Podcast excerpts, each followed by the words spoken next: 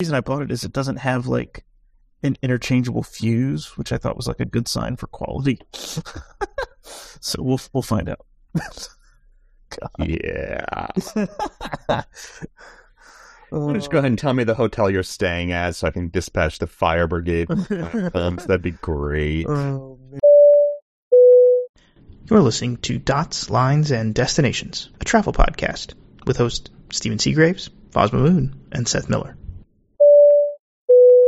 Hello and welcome to episode 411 of Dots, Lines, and Destinations. I'm Stephen Seagraves, joined this this week by Seth Miller, Mr. Miller. How you doing? I'm I'm all right. How are you? I'm doing okay. I'm much much less likely to be subject to jet lag than you, I assume. I, I you know I'm actually holding firm. I, I thought I was going to fall asleep earlier, uh, but I'm I'm doing okay.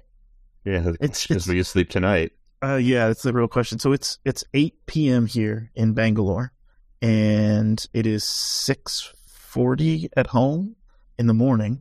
So yes, it's a good question. Great question. I might I might have to go down and have a nightcap. Yeah. um, so we have some we have some follow up. Uh, I think it was someone. Uh, I think it was Travis was left us some follow up. Was that the name? Let me look this up real quick. Um, and it was it was yeah, it's Travis. We'll call him Travis K. Um, said I got I got worked up about United Business Class. Um, You did. And yeah, um, I'm also the father of a toddler, though, Travis. And when I when I'm booking these flights, I'm actually going to work, so it's uh, it's usually uh, it's usually not uh, for fun, unfortunately. Sometimes it is, but uh, I just I just fell found after flying Singapore on a four hour flight, it blew United out of the water on a 16 hour flight. That's all. That's all I'm going to It- say. Oh, I'm curious about this, and there's ways in which I would typically tend to agree with you. Mhm. Um, certainly, and there's other ways I think I probably wouldn't necessarily. But Okay. um, from a, I would expect that the catering would generally be better. Right now, United's food is terrible in my experience in business class. Yes. Um, and we've had that conversation with them. Um, I've had, I, I discussed that with some folks from United, sort of off the record at various trade shows, and they they acknowledge it. So, um, is what it is. Um, seat wise, better, same, worse. I mean, I, I, I think I made the comment when we were chatting. It's it's essentially Polaris in their regional business class, uh, but better. Um, I think it's just a better laid out seat, um, not as tight. Um, I and think they- that's because it's the 350, though. I think it might be. It's a slightly wider plane. I think I think so. Like it, it actually was weird. Like they have like gaps next to the seat near the windows. Like it actually goes all the way down to the floor. Um, I think the one limitation of the seat there with them is uh, they block windows every. So you have your minus one window no matter what. Um, because yeah, because of the way the seat played out. Um, so I, I I like the seat. I think it was great. Um, service. I think that's probably where it's just like an Asian carrier versus U.S. carrier thing. I, I find it almost over the top a little bit. Like there's there's got to be a nice middle ground, right? Like Yeah. I, I don't need you doting over me, but I don't don't leave me in my seat for five hours Yeah. before you offer me something. So, um, so yeah, I mean it's fine. I, th- I thought the catering was really good. I, I think the A350 is quite possibly the best airplane to fly long haul on at this point. Extremely qu- extremely quiet, um, and it's just a nice plane. It's just a nice plane. Yeah, I mean, I, I would say it. The seven four eight and the three eighty upstairs are also very quiet, but you can actually fly the three fifty readily, and those other two are Exactly. much harder to find. Yeah. um, with a few exceptions. So I just was amazed. Like at full takeoff power, it was it was quiet. It was it was kind of weird. Uh, honestly, you just kind of like, oh, I hear the jets, but they're not that loud. You could have a conversation. yeah, Uh, So anyway, um, yeah. Sorry, Travis. I got worked up. I'm excited to be it's all good. flying. Um, I was gonna say, have you have you picked your route home yet?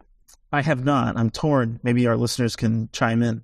Uh, I either can go Delta via Amsterdam, so Bangalore, Amsterdam, Portland, nonstop. Is that- Um, Is it it's KLM then Delta or Delta both segments? it's uh, KLM then Delta, Okay, and, and then uh, and it's on a triple seven to to Amsterdam, and then an A330 300 to Portland. or I can go JAL uh, to Narita on a 788, and then Narita to Seattle on another 788, and then Seattle to Portland. And I, they both they both land pretty much the exact same time at Portland. So Yeah. um, yeah. So our listeners can help us out. I've, I've abandoned the Singapore return. I don't want to sit in San Francisco for six hours when I could be at home. So yeah, I think that's fair. um, so yeah, that's that's really it. Uh, yeah. Any any other things you want to talk about? Let's talk about India. I guess let's just do that right off. the bat. uh, this is new for me. India's new for me. Um, it's a whole new um, experience, I will say. Um, and it is it started. I mean, obviously, you land immigration and whatnot. I haven't been to the new Bengaluru airport. Is it? so. Well, what's what's new? Because there's a new terminal that's being built. But is this whole airport new? I thought the entire building is new relative to the one I visited 15 years ago. And is the one that you visited north of the north of the city.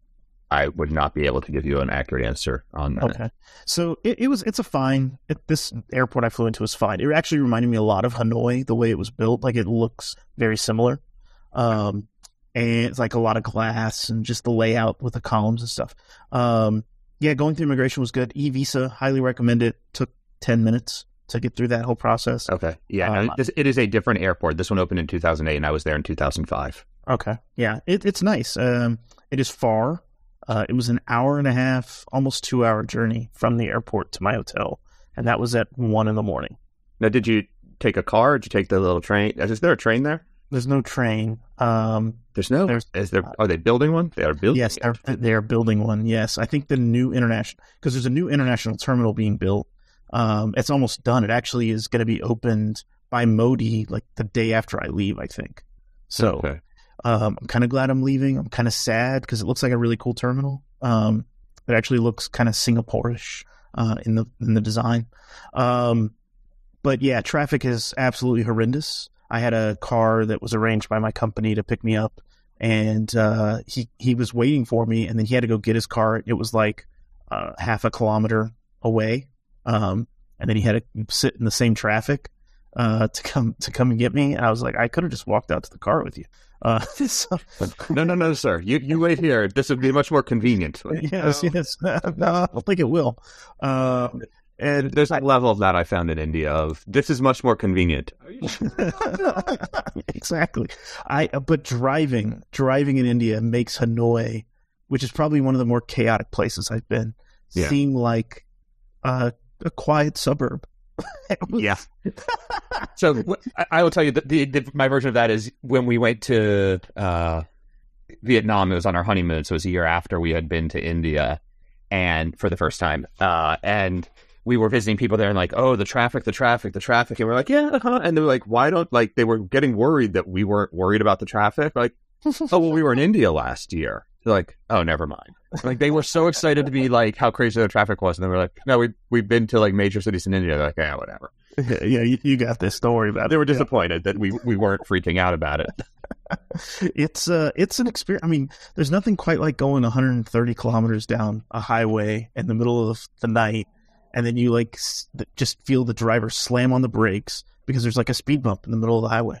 Yeah, like, well, that's random, and it's it's installed like it's it's lighted. They, act- they okay, but anyway, it's uh it, it's it's been an experience so far. Uh, walking walking. Everyone here at the hotel has been like, I was like, oh, I need to go buy a, a chart, uh, an adapter for my my computer, and uh, oh, they're like, sir, you don't want to walk, and I'm like, oh, I don't care. How far is it? They're like, oh, it's a kilometer. I'm like, that's that's fine. They're like, no, no, no, no, sir, it's not safe. I'm like, it's fine. Like, I'll, I'll walk. And they, they all insisted on me taking a cab. I'm like, no. Yeah. So anyway, it's been fun. It's yeah. I mean, I think you got to be careful. My experience depends on like sidewalks aren't really a thing, and just be careful of like traffic and the, the because of the way the traffic is. You know, unless you're even if you are, but unless you're on sidewalks, there can be you know it's a it's a little dark. walking on the shoulder is a little sketchy. Yes, yes. It, I, it seems like people walk in the street more than on the sidewalks. Maybe because the sidewalks are so uneven Yeah, in places. Um, I I will not do that. I'll I'll walk on the uneven sidewalk because it, Yeah. it yeah.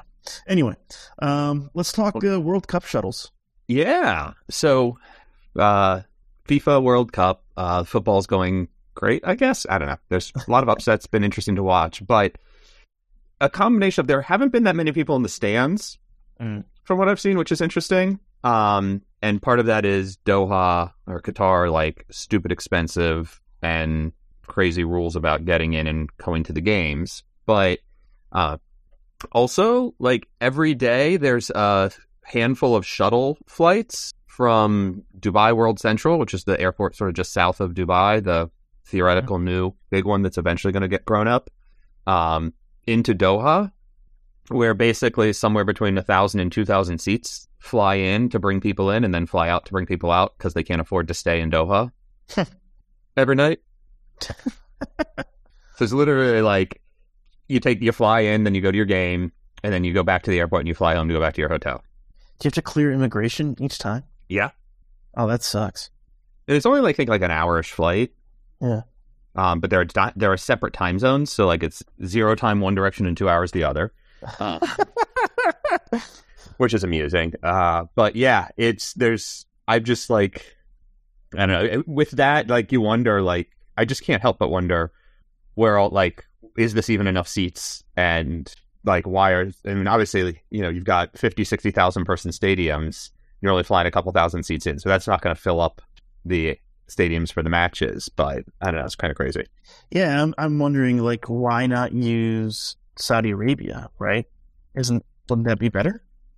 Like drive up Yeah, I, I'm just trying to think like isn't I mean isn't there some other stuff there Bahrain even like wouldn't that be more effective? Or I'm guessing it's I mean I guess there there I think for, for Saudi I'm not sure there's much in the way of like development mm, yeah. There's the, there's the mom to the north. That's about it, really. yeah, I just don't feel like there's much uh, in play there. But um, yeah, I don't know. There's Bahrain is similarly close. Yeah, only 90 miles. You you wonder why you couldn't just hop across like that. But I would I want I would assume it's because there's not a ton of like cheap hotels in Bahrain either. Yeah, yeah. Or Abu Dhabi. Like I guess maybe they didn't want to run it out of Abu Dhabi, um, just because it's less populated or smaller of a city. Well, DWC is basically halfway between Abu Dhabi and Dubai. Oh, okay. So they're splitting the difference there. Okay. They're splitting the difference there. Yeah. I was there last November. I flew into Abu Dhabi to go to the Dubai Air Show Uh huh. and had, ended up taking a car all the way back to Abu Dhabi in the morning. Excuse me, all the way back to Dubai in the morning. and then halfway back again to get to the air show to check in and do my thing that day. But I had to drop my bags off because they were being sticklers about no suitcases at the trade show. Jeez. For security, Uh, that's pretty crazy. Right. Yeah. So so I guess the upside of this is you could like get loaded in the morning before your flights, so that you don't have to worry about buying beer outside the stadium That you can't buy. that you can't buy. Yeah. And, you know, yeah. Because nothing says a good time like getting loaded in the Dubai airport and then hoping you're still drunk eight hours later at a football match. Let's keep this buzz going, baby. With what? Anyway, I, Uh, but yes, did along the in the long list of there's always an aviation angle. I thought that was an interesting bit at play. It is. I mean, it's it's. I think the time zone piece is the most interesting, right? Like, Yeah. it's it's there's like a time difference there, but Yeah, um, I'm trying to remember. I know I've done in Doha when I was on one of my junkets with Qatar Airways. They took us down to the Saudi border, Mhm. and I'm not sure what the road situation is there. Like we went dune bugging, dune busting through there, and drove down, and they were like, "Yes, you see at the bottom of the hill there. That's Saudi Arabia." Oh. Um, but there weren't highways, so I'm, I, I would imagine there probably are some, but I'm just not sure what uh, Saudi has at the other end. yeah, and then you've got to clear, and then you got to clear Saudi immigration, and Yeah. um, and probably aren't having getting lit before your match there either. uh, yeah, I don't think that's gonna happen. Don't don't think so. Um, what about FlyAtlantic launching in 2024? Is this actually happening?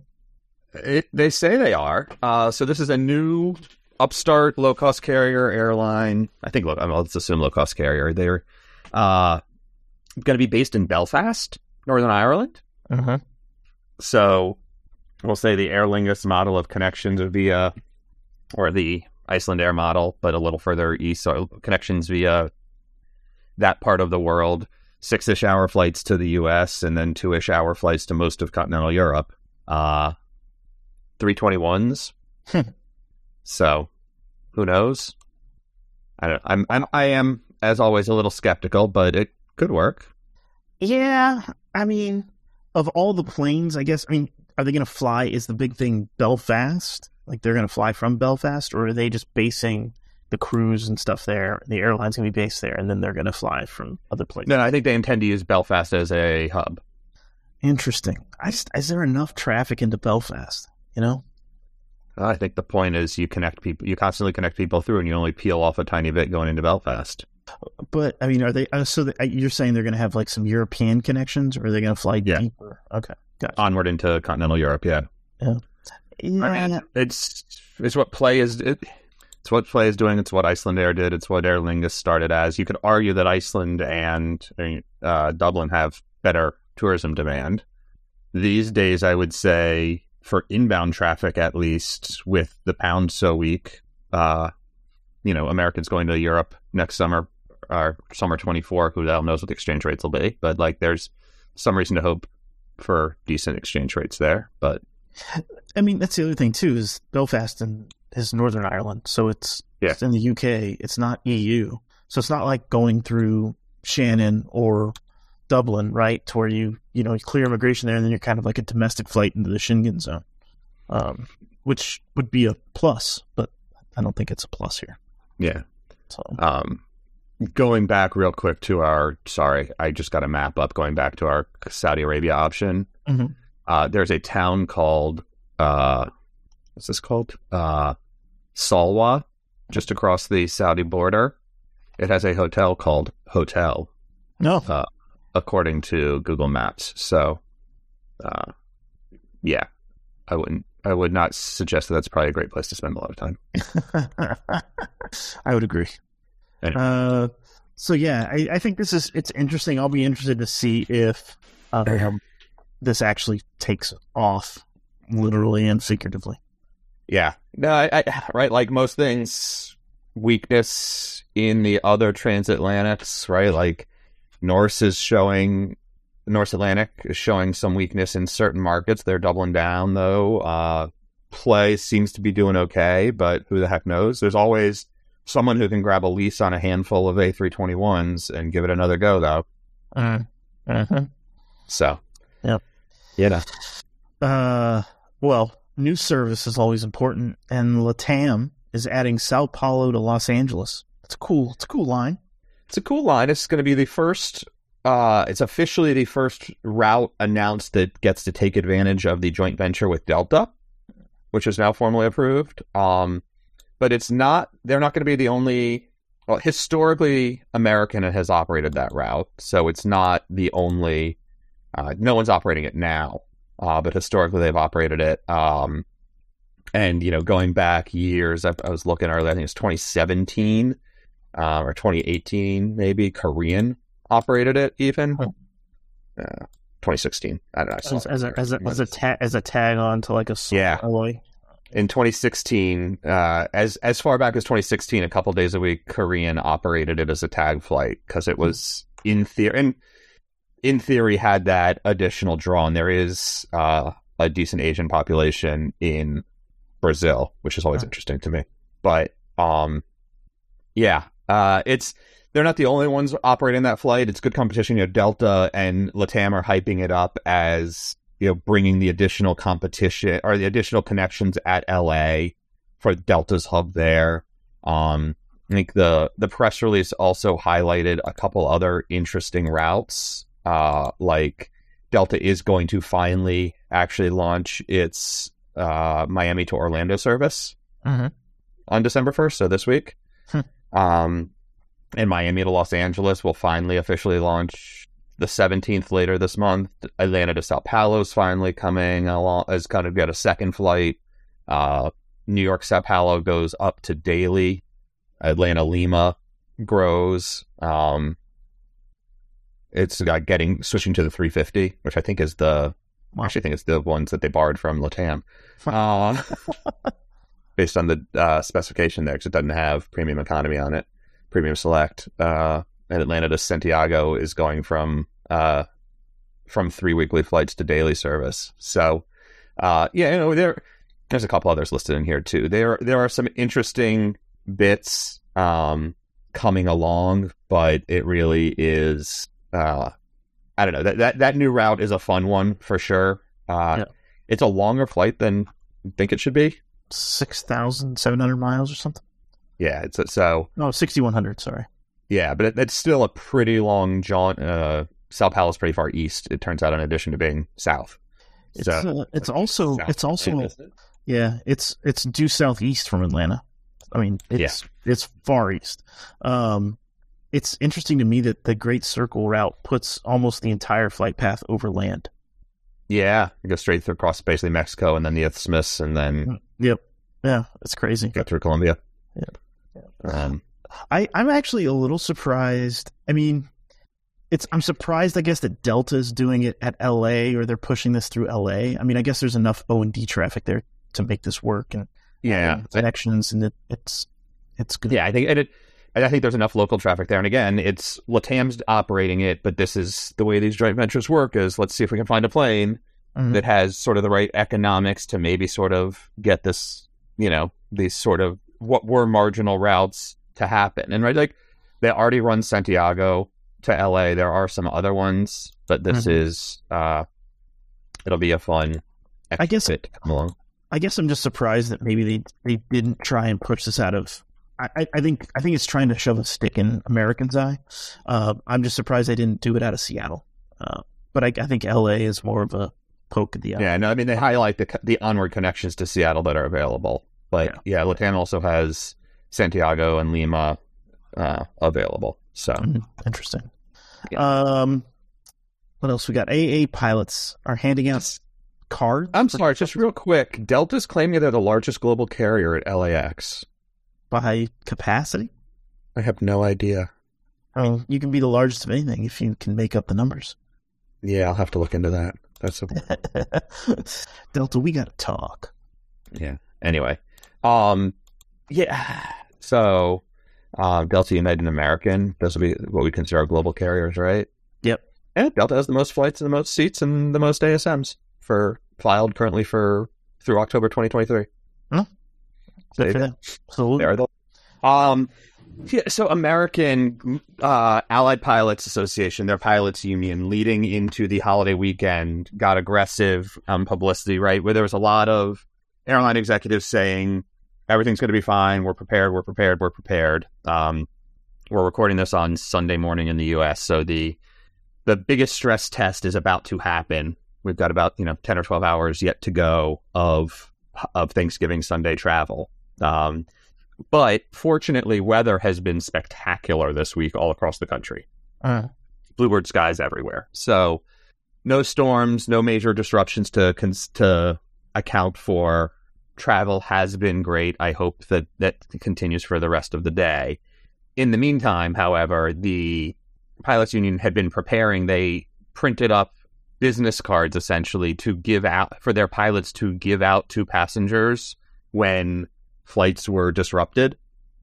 Basically saying, disappointed? We are too. Uh, here's some things that might help. And the things that might help were it's a QR code you scan and it gives you the opportunity to tweet at American Airlines. Hi, American. I'm on flight X. Allied pilots said you might be able to help me.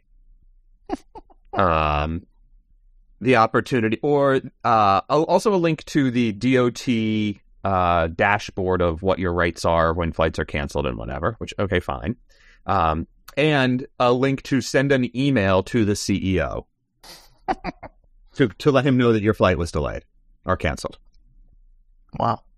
So yeah, that's a really normal way to handle union uh, labor relations and contract negotiations. I think. But was did they even get an opportunity to hand these out? Well, so that's my that's what makes me laugh so much. Is like no, they haven't. Like, there's been almost no canceled flights, very few delays. It's been truly this week has arguably been some of the best performance from airlines in years. The pilots are like, dang it. Why didn't we have any dis- delays? Um, but it, the whole thing is amusing in so many ways to me. Like, why why did they think that was a good idea? And to like poke the you know stick in the eye to management like that, like yes, tweet and make sure that you know we sent. Make sure they know we sent you.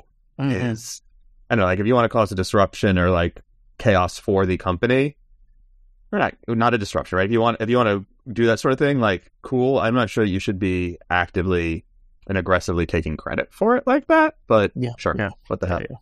Uh, it's yeah. I mean, I think it's interesting. Like I, I, my flight here, we were delayed by like thirty minutes because arrival times, but we we we made it. Like we, we were actually early still coming in to Singapore.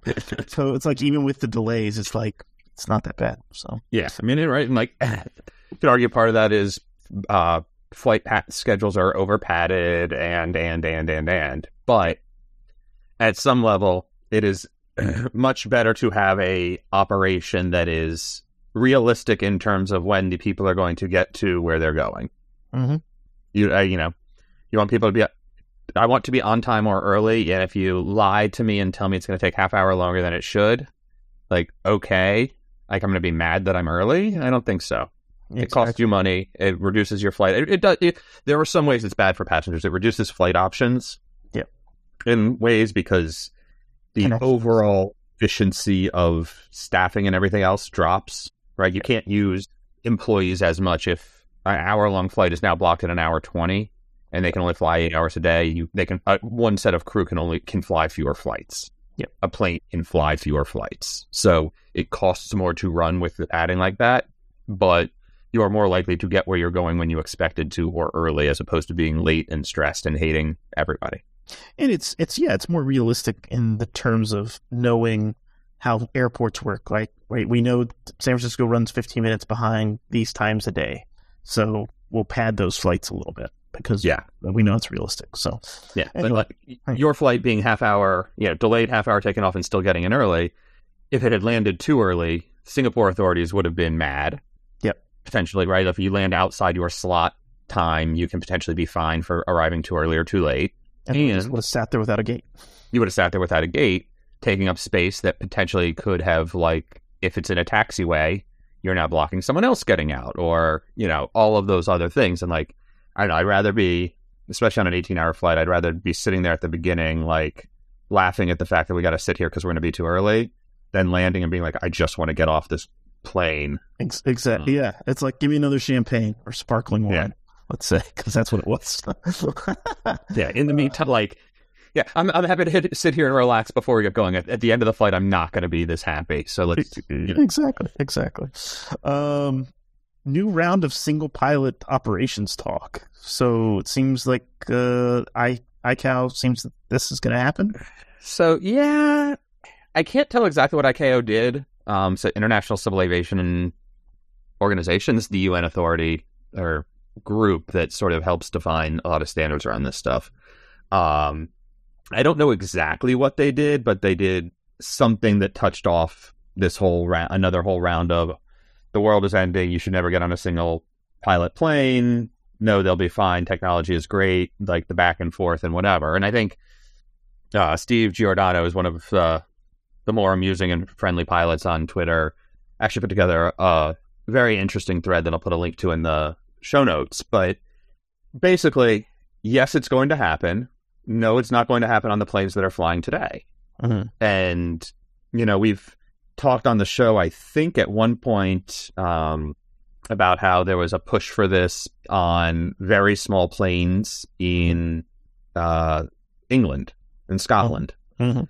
and there's some remote islands, uh, small plane service that it's expensive to keep those running, um, and trying to come up with a way to do that to keep you know the Shetlands and the Orkneys and whatnot connected, and doing it with dual pilots and whatever, um, and it's just inefficient planes. So like, is that a good market for? Electric aircraft with almost no range? Yes, because the routes are all under 50 miles. They're just between islands. Mhm. Um, so you start looking at maybe there's one that's 100 miles, but whatever. Like those are routes that could work on electric or low powered hydrogen engines because they don't need, you don't need to go 500 miles. You don't need to go 1,000 miles. Yeah. And it's a small plane. You're only carrying six to 10 people, not 30 or more because the runways are short.